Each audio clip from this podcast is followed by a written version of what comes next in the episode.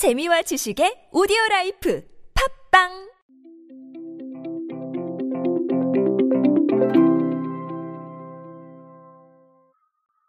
여러분이 생각하시는 콜라보레이션의 한계는 어디까지인가요? 각자의 생각이나 혹은 기호에 따라서 여러 가지 의견이 있으실 거라 생각합니다. 하지만 적어도 지금의 트렌드에서 이 콜라보레이션은 정말 한계 없이 이루어지고 있는 것 같습니다. 오늘은 그 부분에 대한 이야기를 하려고 합니다. 안녕하세요. 인사이 시대 그들은 무엇에 지갑을 여는가의 저자 노준영입니다. 여러분들과 함께 소비 트렌드에 대한 이야기들 쉽고 빠르게 전하고 있습니다. 제가 너무 일방적으로 전하죠. 자, 많은 반응을 늘 부탁드립니다. 어, GS 리테일이 온라인 구매 상품에 이 독서라는 스타일을 결합한 이색 콜라보를 선보였습니다. 바로 GS 리테일과 밀리의 서재가 손을 잡은 것인데요. GS 프레시몰이 밀키트 브랜드인 심플리쿡과 독서 플랫폼인 밀리의 서재 이렇게 손을 잡고 한정판 special edition 상품인 그냥 흘러 넘쳐도 좋아요를 10월 말까지 판매합니다. 상품 패키지에는 백영옥 작가님의 에세이 그냥 흘러 넘쳐도 좋아요의 일러스트를 적용했습니다. 출시 상품은 과일 패키지 3종, 그 다음에 햄 듬뿍 부대찌개, Cobb 샐러드 and Caesar 드레싱입니다. 각 상품을 구매하는 고객에게 밀리의 서재 1개월 무료 구독권을 제공을 하고요. 어, 이뿐만 아니라 스탬프 이벤트도 합니다. 스탬프 이벤트는 이제 1등한테는 밀리의 서재 1년 구독권 등등을 제공한다고 합니다. 상당히 특이하죠. 우리가 밀키트로 먹는 상품에 어떤 문학작품 일러스트가 들어간다는 것도 신기하고 그리고 GS 리테일이 온라인 쇼핑몰인데 이 온라인 쇼핑몰에서 구매를 하면 독서 플랫폼이랑 연결될 수 있는 이벤트 상품을 제공하는 것도 특이합니다. 상당히 이색적인 collaboration이라는 판단이 가능한 부분이네요. 그렇다면 여러분 이런 콜라보레이션 왜 하느냐라고 어, 본질적인 질문을 한번 던져 보셔야 될 것 같습니다. 일단 첫 번째는 funsumer 얘기를 안 드릴 수가 없을 것 같아요. 이 fun이라는 단어를 여러분 제가 웃긴 걸로 해석하지 마시라라고 조언을 해드렸죠. 호기심 어리거나 새롭거나 혹은 과거와 다른 어떤 색다른 에너지면 모두 뻔한 개념에 들어갈 수 있습니다. 지금의 소비자들은 이 뻔한 부분이 없으면 소비하려 하지 않습니다. 눈길을 사로잡고 그리고 새로운 소비에 대한 액션을 취할 수 있는 과정들을 만들어내는 원동력이 바로 뻔한 부분에 있다고 생각하기 때문입니다. 제가 이렇게 말씀을 드리는 이유는 소비자들의 측면이 무척 다양해졌기 때문입니다.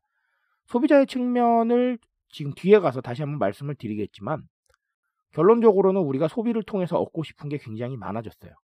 과거에는 평면적인 소비를 즐겼습니다. 어떤 비용이나 노력을 지불을 하고 특정 제품을 내 손에 넣으면 가시적인 즐거움에 행복했어요.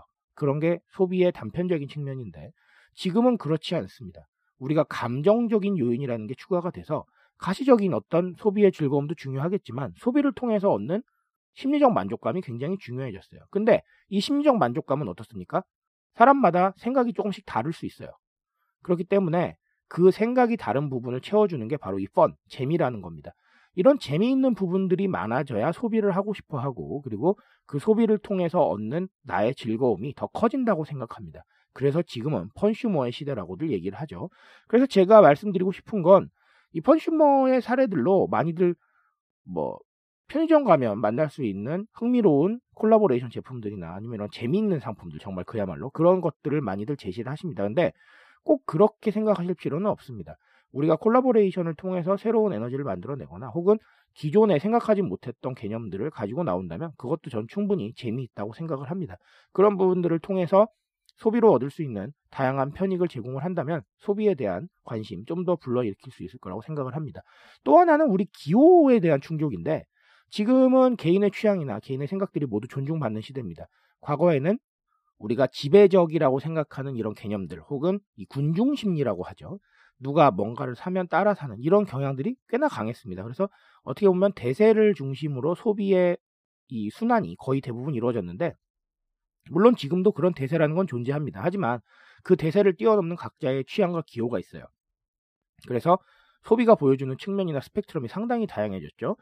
이렇게 생각을 해보시면 될 것 같습니다. GS 리테일의 사례로 보신다면 어, 먹을 걸 사고 식료품을 구매를 하더라도 그걸 통해서 얻는 편익을 다양하게 생각할 수 있는 거예요. 누군가는 단순히 음식 제품을 샀으면 먹는 것에서 행복감을 느낄 수가 있을 겁니다. 저는 아마 그럴 것 같아요. 저는 생각보다 이게 단순한 사람이라서. 하지만 어, 누군가는 또 다른 문화생활이나 혹은 컨텐츠와의 연계성을 따질 수도 있습니다.